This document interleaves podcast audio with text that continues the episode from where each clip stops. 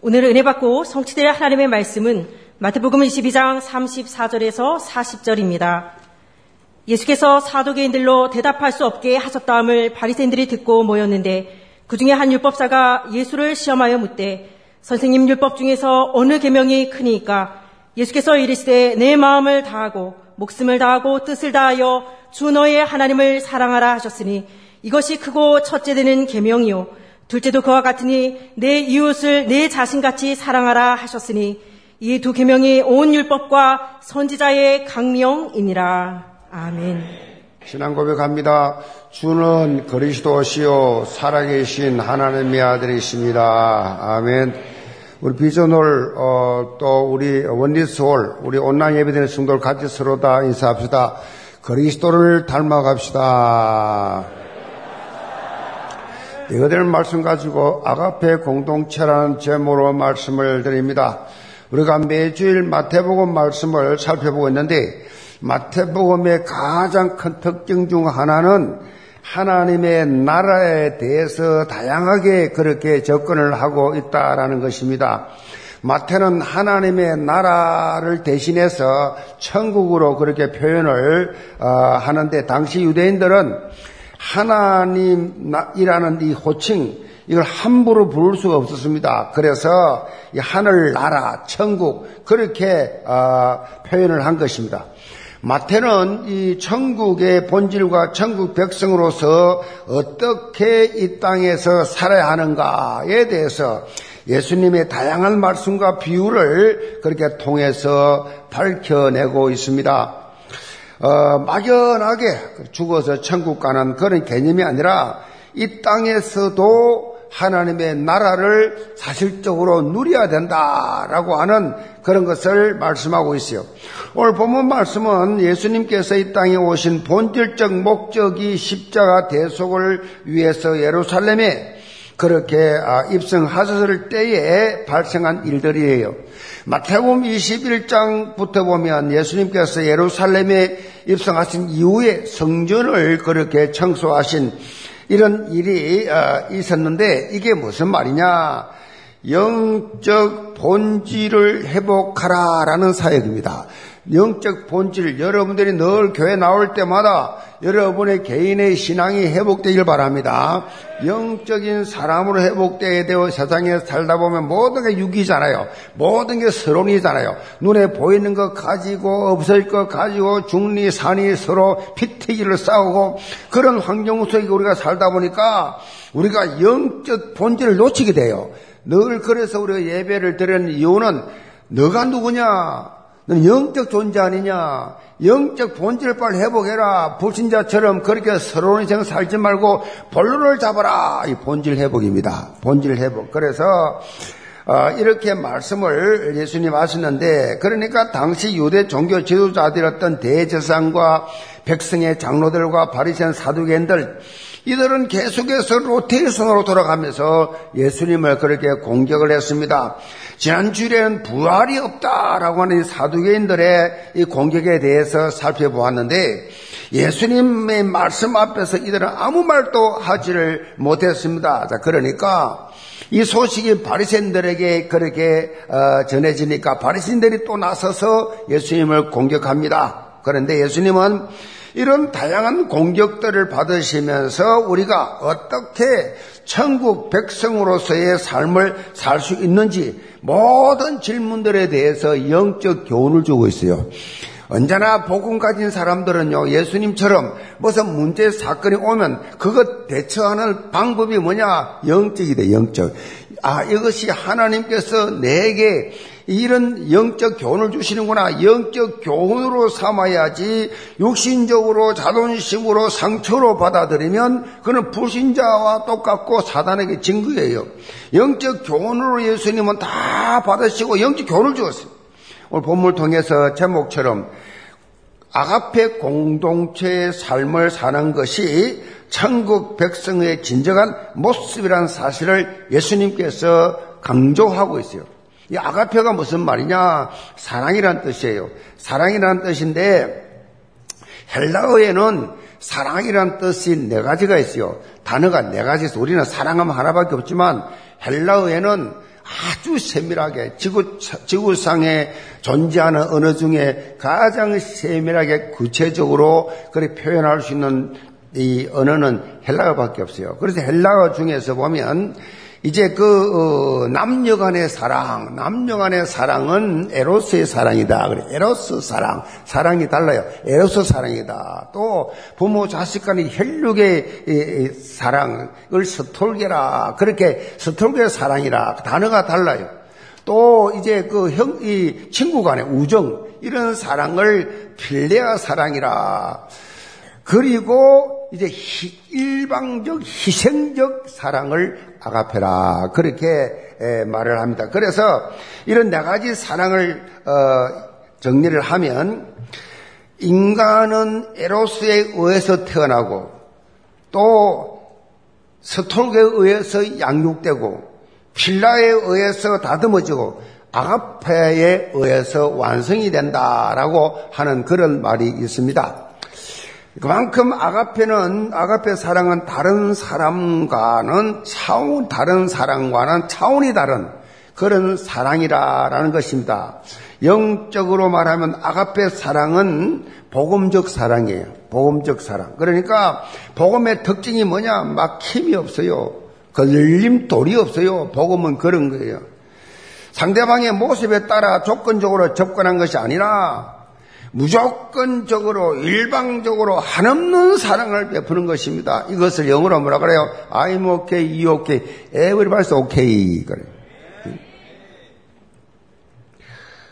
이 아가페 사랑이 가장 최고로 나타난 현장이 바로 예수 그리스도의 성육신과 십자가 사건입니다. 예수님이 하나님이신데 육신 옷을 입고 오셔서 우리를 구원하시기가 십자가 지셨다. 하나님이 직접 육신 옷을 입고 왔다. 이건 뭐 어마어마한 사건이에요. 그리고 우리 죄, 우리 죄, 나의 죄를, 내 저주를 완전히 해결하기 위해서 십자가 지신 것이 아가페 사랑의 핵심이다. 그런 말씀이에요.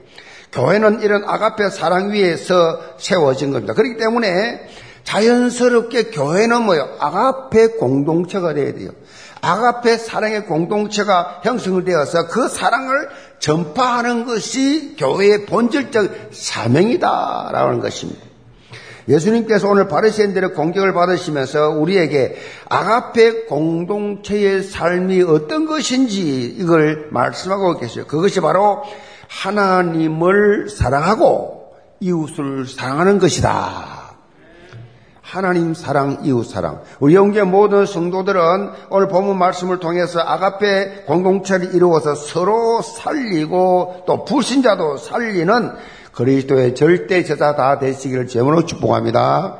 그럼 첫째로 하나님의 사랑입니다. 34절입니다. 예수께서 사두개인들로 대답할 수 없게 하셨다 함을 바리새인들이 듣고 모였는데 그 중에 한 율법사가 예수를 시험하여 묻되 선생님 율법 중에서 어느 계명이 크니까 바리새파에 속한 한 율법사가 예수님께 시험하는 질문입니다. 유대인들이 지키고 있는 율법 중에서 가장 큰 계명이 뭐냐? 당시 유대인들은 613개의 율법 중에서 이 조항을 가지고 있는데 이 숫자는 어디서 나오느냐? 하나님이 모세를 통해 주신 십계명의 글씨체가 글씨 자체가 613개예요. 그래서 율법 13개. 그리고 그것을 248개의 하라라는 계명과 365개의 하지 말라라는 이런 소극적 계명 이렇게 나누었습니다. 적극적 개명과 소극적 개념. 그래서 이 248개는 사람의 지체의 수를 의미하고 365는 1년의, 1년의 날수를 의미합니다. 그런데 자, 사실 이런 613개나 되는 많은 이 규례들을 이들이 사실적으로 지키기 힘들었어요. 그래서 이들 사이에서도 어느 것이 최우선 순위로 지켜야 될 계명이냐 라고 하는 것을 이 불필요한 이 논쟁들을 평생 일삼고 있었어요. 랍비들도 여기에 대해서 모두 다 이 지도자들 또 다양한 의견을 내고 있었습니다. 당시 이 바리세파는 양대 산맥이 있었어요. 양대 산맥 중에 힐리엘이라는 랍비가 계명 중에 계명은 마태복음 7장 12절에 나와 있는 이거를 최고의 계명이다. 그러므로 무엇이든지 남에게 대접을 받고자 하는 대로 너희도 남을 대접하라. 이것이 율법이여 선지자니라. 그렇게 강조해서 또 다른 앞이 아 키파라는 분은 레위기 19장 18절 말씀을 최고의 계명으로 꼽았어요. 원수를 갚지 말며 동포를 원망하지 말며 내 이웃 사랑하기를 너 자신과 같이 하라. 나는 여호와니라. 이렇게 각자 이게 이 생각과 가치관들이 있어서 다양한 주장들을 하고 있었어요. 그런데 예수님께서 이런 논쟁들을 종집을 찍는 말씀을 하셨습니다. 37절입니다. 예수께서 이르시되 내 마음을 다하고 목숨을 다하고 뜻을 다하여 주의 하나님을 사랑하라 하셨으니 이것이 크고 첫째 되는 계명이요. 내 마음을 너 마음을 다하고 목숨을 다하고 뜻을 다하여 주 너희 하나님을 사랑하라. 자, 여기 쓰인 사랑하라는 단어는 아가페 세이스. 아가페에서 나온 단어인데 특히 아가페 이것이 하나님에 대한 사랑을 뜻할 때는 받은 은혜에 대한 감사 한없는 이 말씀 순종을 하는다. 아가페 사랑 독생자를 아끼지 아니하시고 십자가에 죽기까지 내어주신 하나님의 놀라운 사랑의 은혜, 이 예수 그리스도의 자발적인 사랑의 순종. 자, 우리는 24시 이 아가페 사랑에 감사하고 그 말씀에 모여 온전히 순종하는 자리에 나가도록 기도해야 된다. 요한복음 14장 15절에 보면 너희가 나를 사랑하면 나의 계명을 지키라라고 예수님 말씀하셨습니다. 다시 말해서 하나님의 사랑 막연한 말 같죠. 하나님을 사랑한다. 이 말이 무슨 말이냐? 말씀에 순종한다는 뜻이에요. 하나님을 사랑하는 사람은 말씀에 순종하는 하는 것이 자연스러운 거예요. 하나님을 사랑하지 않는 사람은 말씀이 없어요. 말씀이 그 속에 없기 때문에 하나님을 사랑하지 않습니다. 알기는 잘 알아요. 아는 거는 귀신도 더 잘 알고 불신자도 더 잘 알지. 그러니까 역사가 안 일어나는 겁니다. 하나님이 하셨다라는 간정이 없는 거예요. 하나님이 하셨다. 하나님은 정인이 못 되는 겁니다. 본문에 보면 예수님께서 율법 사대의 질문에 질문하니까 신명기 6장 4절로 9절에 나와 있는 말씀을 인용해서 답변하셨어요. 쉐마라고 불리는 이 말씀은요, 이스라엘 백성들이라면 누구나 다 어려서부터 배우고 외우고 그냥 삶이 체질화되어 있는 내용들입니다. 성전에서 예배 드릴 때 이 우리가 주기도문 하듯이 신앙 고백문이에요. 이게 신명기 6장 9절로 4절의 말씀이. 그런데 안타까운 것은 이 말씀의 본질을 싹 다 놓친 형식적인 그러한 이 삶을 살고 있었어요. 이 신명기 6장 9절, 4절로 9절에 보면 말씀을 손목에 매며 그래 손목에 매라. 이 무슨 말입니까? 말씀을 손목에 매라 이 말은 모든 너의 삶의 지침이 말씀이 되어야 된다. 이런 뜻이지. 이런 뜻이지요. 그리고 미간에 붙여 말씀이 생각과 판단 기준이 되어야 된다는 의미로 미간에 붙여 그렇게 말씀했어요. 그리고 집 문, 문설주와 바깥문에 기록할지니라 그렇게 말씀하는데 이 말씀은 가정생활 중심이 말씀이 되어야 된다. 그런 뜻이지요. 그런데 유대인들은 이 말씀을 적용을 어떻게 했냐? 말씀을 손목에 매랐으니까 말씀을 매야 된다. 그래서 손목에다가 그 하나님 말씀을 기록한 이 계명을 기록한 것을 손목에 돌돌돌돌돌 가죽에 적어가지고 감아요, 감아. 그리고 이 말이 미간에 붙여. 그러니까 미간에 붙여 이 말이 이 하나님 말씀을 기록한 상자가 있어요. 사각 상자 조그마한 그걸 가죽으로 해가지고 이렇게 묶어요. 이마에 붙여. 주각 성지순례 가서 보니까 말씀만 들었지 실제로 이 사람들이 붙이더라고. 사각에다 끝매고 여기다 가죽 그, 야 야, 똑똑한 이스라엘 사람들이 영적을 모르니까 어린아이보다 더 어리석구나.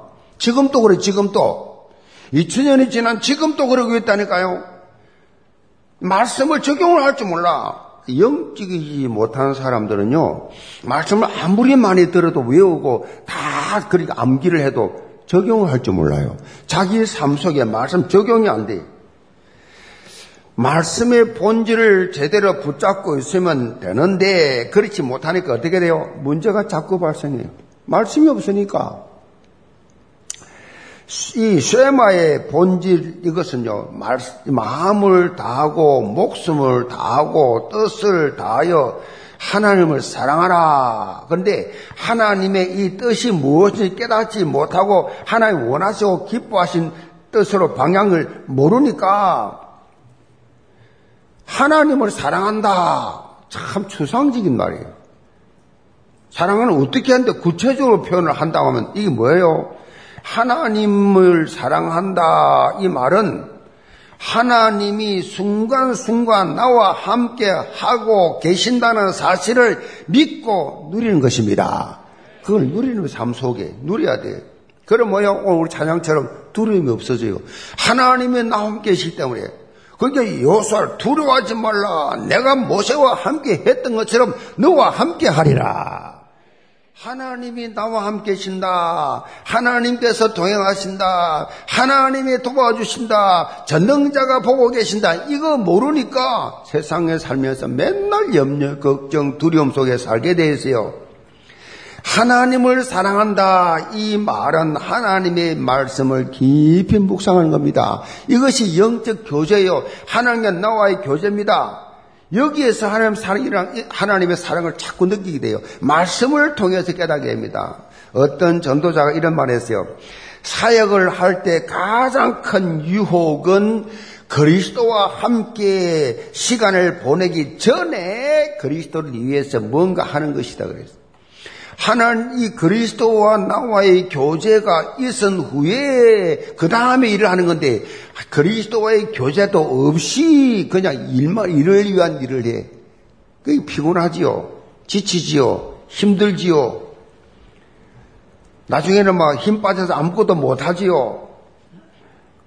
그러니까 아주 중요한 말씀입니다. 예수 그리스도와 함께 하는 힘이 먼저 생겨야 돼요. 구원의 감격이든지 말씀의 깨달음이든지 기도 응답이든지 이 영적인 것을 내가 받고 난 후에 그것을 바탕으로 해서 사역을 하든지 현장을 가든지 이런 일을 해야 피곤하지 않고 지속적으로 열심히 열심히 지속할 수 있다. 이것이 24, 25 영혼이에요. 벌써 주의 일을 하면서도 피곤해서 못하겠다, 힘들다. 그 사람은 공급 못 받고 자기 의로 하는 거예요. 영적으로 그 순서가 바뀌니까 어떻게 해요? 갈팡질팡 하는 겁니다.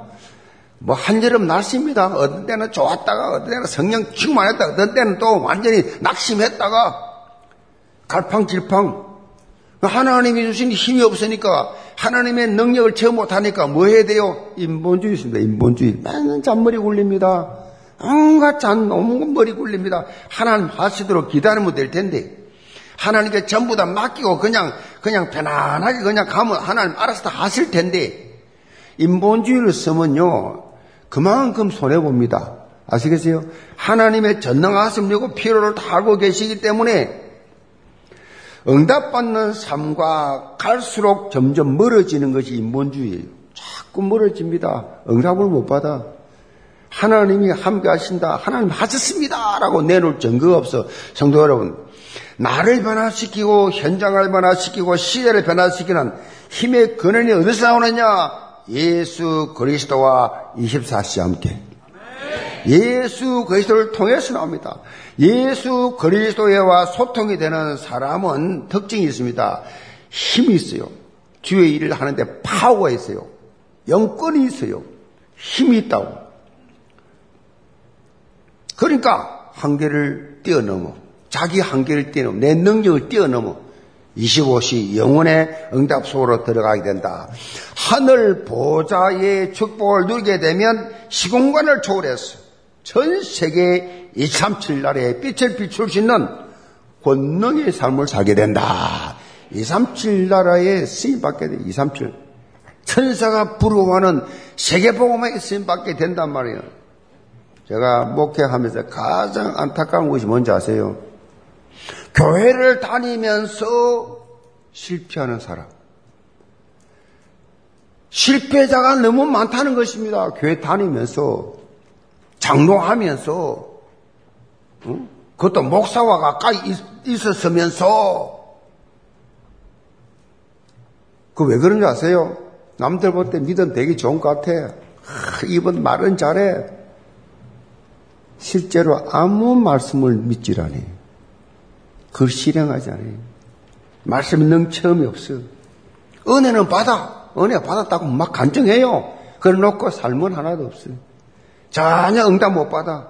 그러니까 망하지요. 교회 안에서.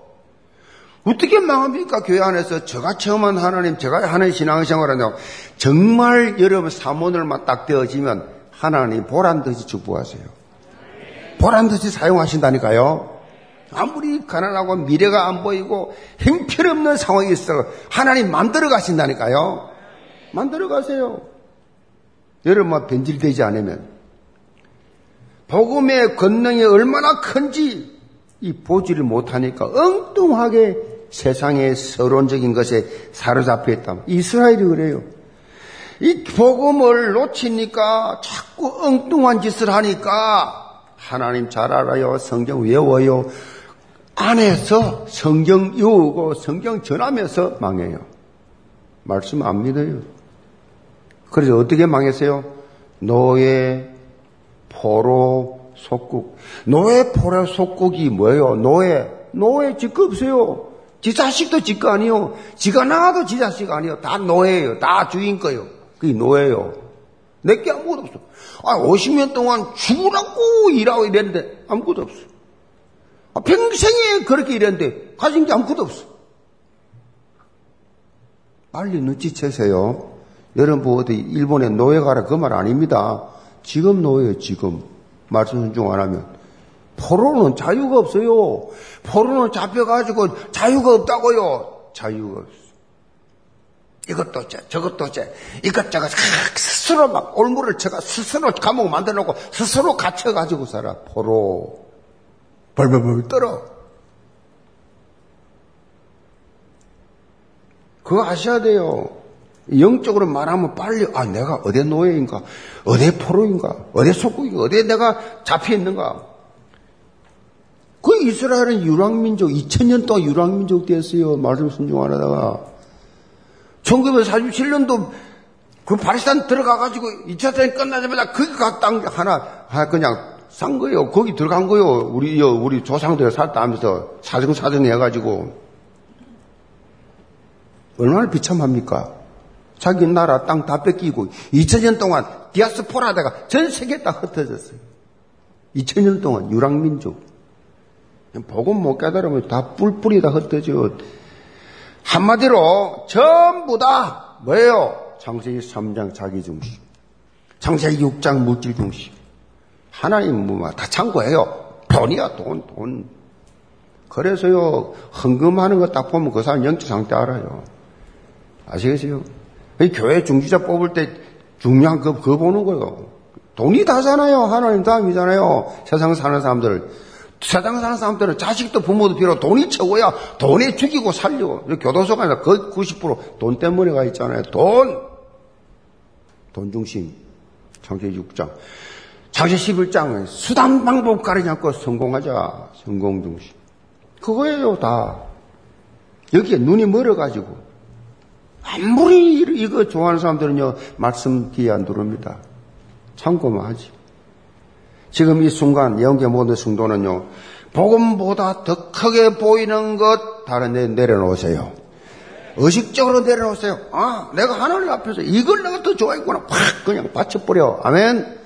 그러면 좋아하지 않아요. 신앙생활 바라는 사람들은요, 하나님보다 더 크게 보이는 게 없어. 왜? 다 떨어뜨는데요. 아멘. 그래 살아야 돼요. 내가 이것이 하, 그래요. 내가 다이아몬드를 누가 줬어. 하, 다이아몬드 막 남편이 하나 좋아서 일단 막,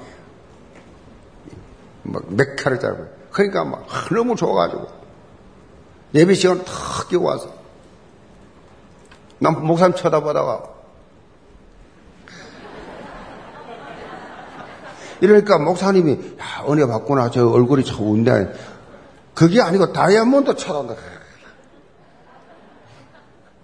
집에 있으면 막 다이아몬드 저거 저거 누가 가 도둑 넘으면 뭐 안 되는데 다이아몬드. 다이아몬드 24시. 돈 중시. 물질 중시. 자나깨나 돈 중시. 그러니까 어, 이 땅에 살면서 그 잡히잖아요. 잡혀. 돈에 잡혀.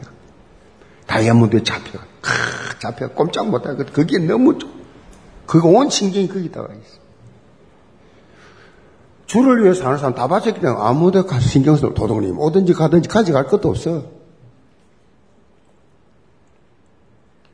진짜 도둑놈 사단이에요. 여러분 있는 거 중요한 거 다 빼앗어.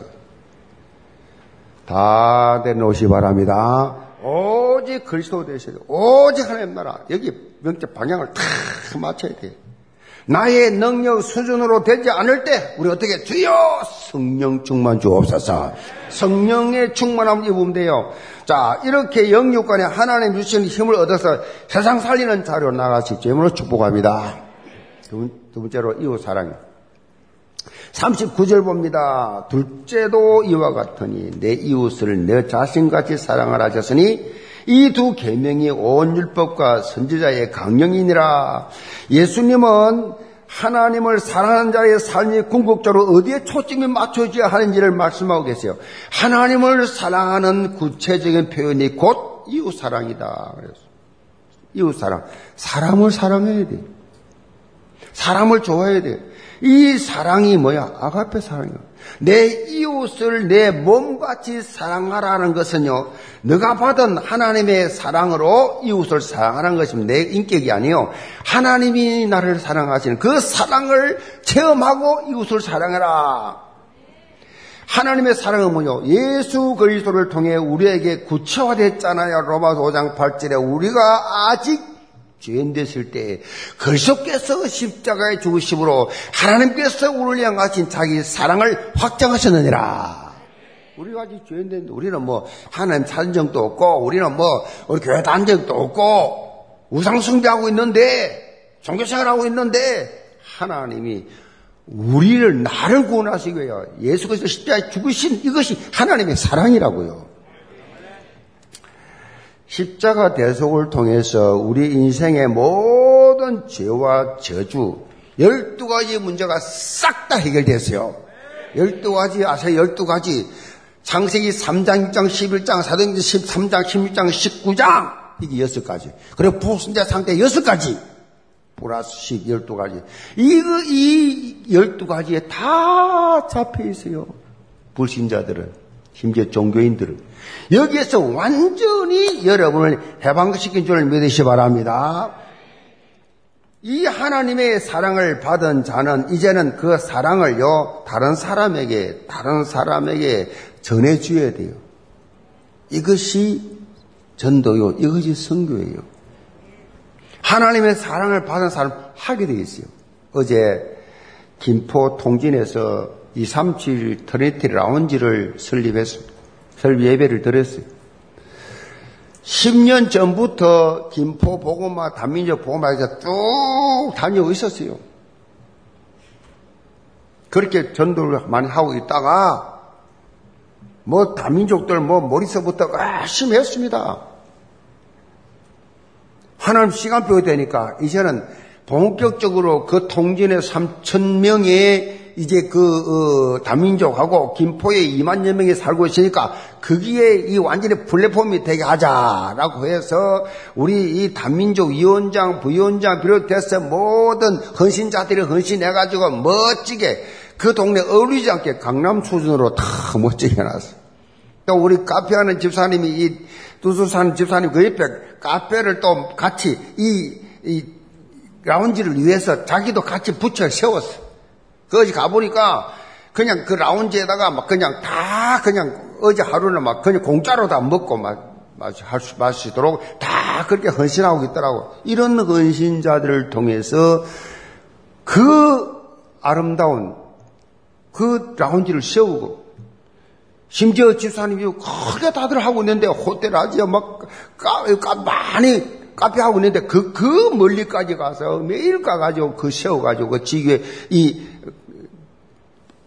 플랫폼이 잘 되게, 되게 하기 위해서 같이 그렇게 해주는 모습이 얼마나 멋있습니까? 복음 사랑하는 모습. 이게요, 이웃 사랑이에요. 아멘. 알지도 못하는 사람. 만나본 적도 없는 사람. 그런 가난하고 병, 어려운 사람들, 돈 불러온 그런 동기 가득한 사람들에게 복음을 전해서 어떻게 하든지 죄다 찾아서 내가 그래서 어제 그랬어요. 신학교 보내라.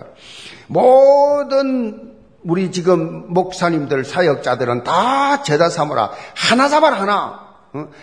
그야말로 그 한 사람을 잡아서 RTS 보낼 때가 보낸 것이 그까지가 제자다, 제자. 그래야 그 자기 민족, 자기 나라에 다시 역파송할 거 아니냐?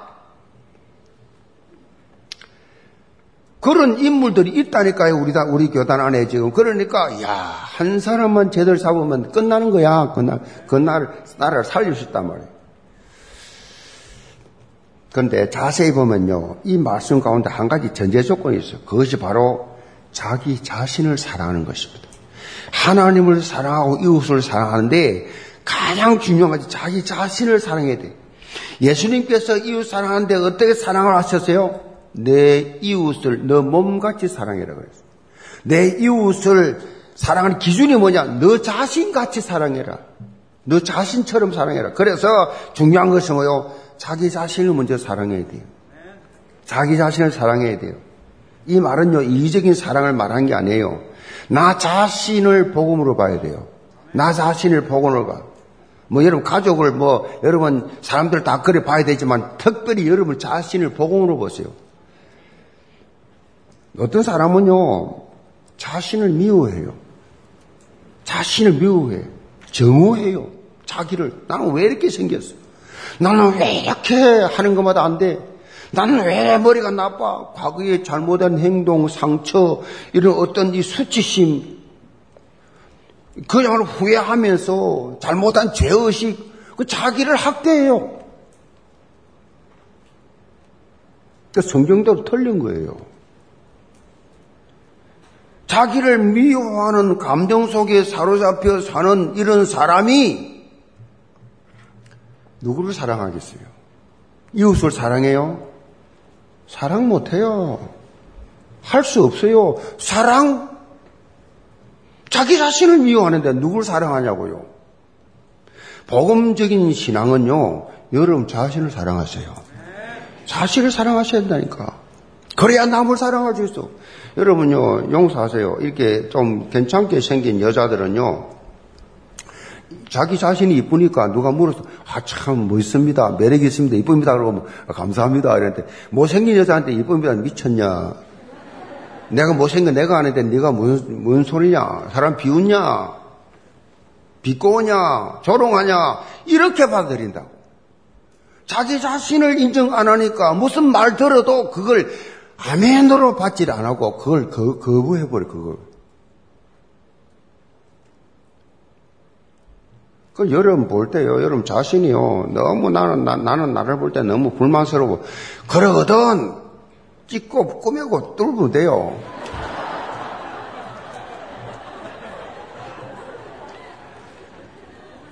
보기 싫으면 돼요, 가서 그냥. 얼마나 세상이 좋은 세상인데, 지금. 그래, 맨날 자고 스트레스 받고, 불평하고, 살기 미워합니까? 은혜 받은 사람은요, 얼굴이 박박 얽어. 옛날에는 곰보들이 많아져. 곰보성 없습니다. 우리 어릴 때 보면 얼굴이 홍역을 잘못해가 팍팍 긁어. 얼굴이 팍팍 긁어 있어. 그런 자매가 전체 앞에 찬양한 천사 같더라니까 가까이 보니까 곰보라. 은혜를 받으면 지 모습 상관없이 너무 자기가 사랑스러운 거요. 아멘. 그걸 부끄러워하지 않는단 말이에요. 은혜 받는 사람은요, 자기가 너무 귀하게 여기 존귀하게 여기지고 하나님 나를 사랑하고 나도 나를 사랑하고 아멘. 그래서요 굉장히 밝게 살아요. 어둡게 살지 않습니다. 어두고 말하고 부정적 이런 삶, 삶을 살지 않아요. 남 힘들게 하지 않습니다. 우리가 인생을 살면서요, 참된 성공자가 되기 위해서는 나를 먼저 복음으로 바라봐야 됩니다. 자기 자신을. 복음 안에서 나를 보면요, 반드시 깨달아지는 게 있어요. 그게 뭐예요? 은혜가 깨달아. 아, 하나님의 은혜였구나. 감사가 깨달아져. 참 감사하다. 나 같은 죄인 살리신 주 은혜 놀랍다.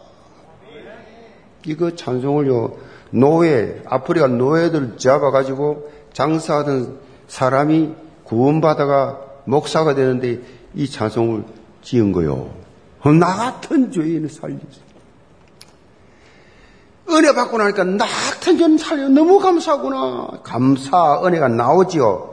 내 영혼이 은총 입어 중한 죄짐 벗고 보니 많은 이 세상도 천국으로 화도다. 아멘.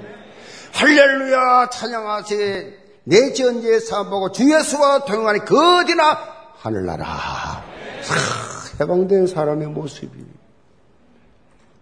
하나님을 사랑하고 나를 사랑하고 이웃을 사랑하고 그게 복음 체질이에요, 복음 체질. 그렇게 돼야 됩니다. 그래야 천국 누립니다. 그래야 사단에게 속지 않는다고. 아멘.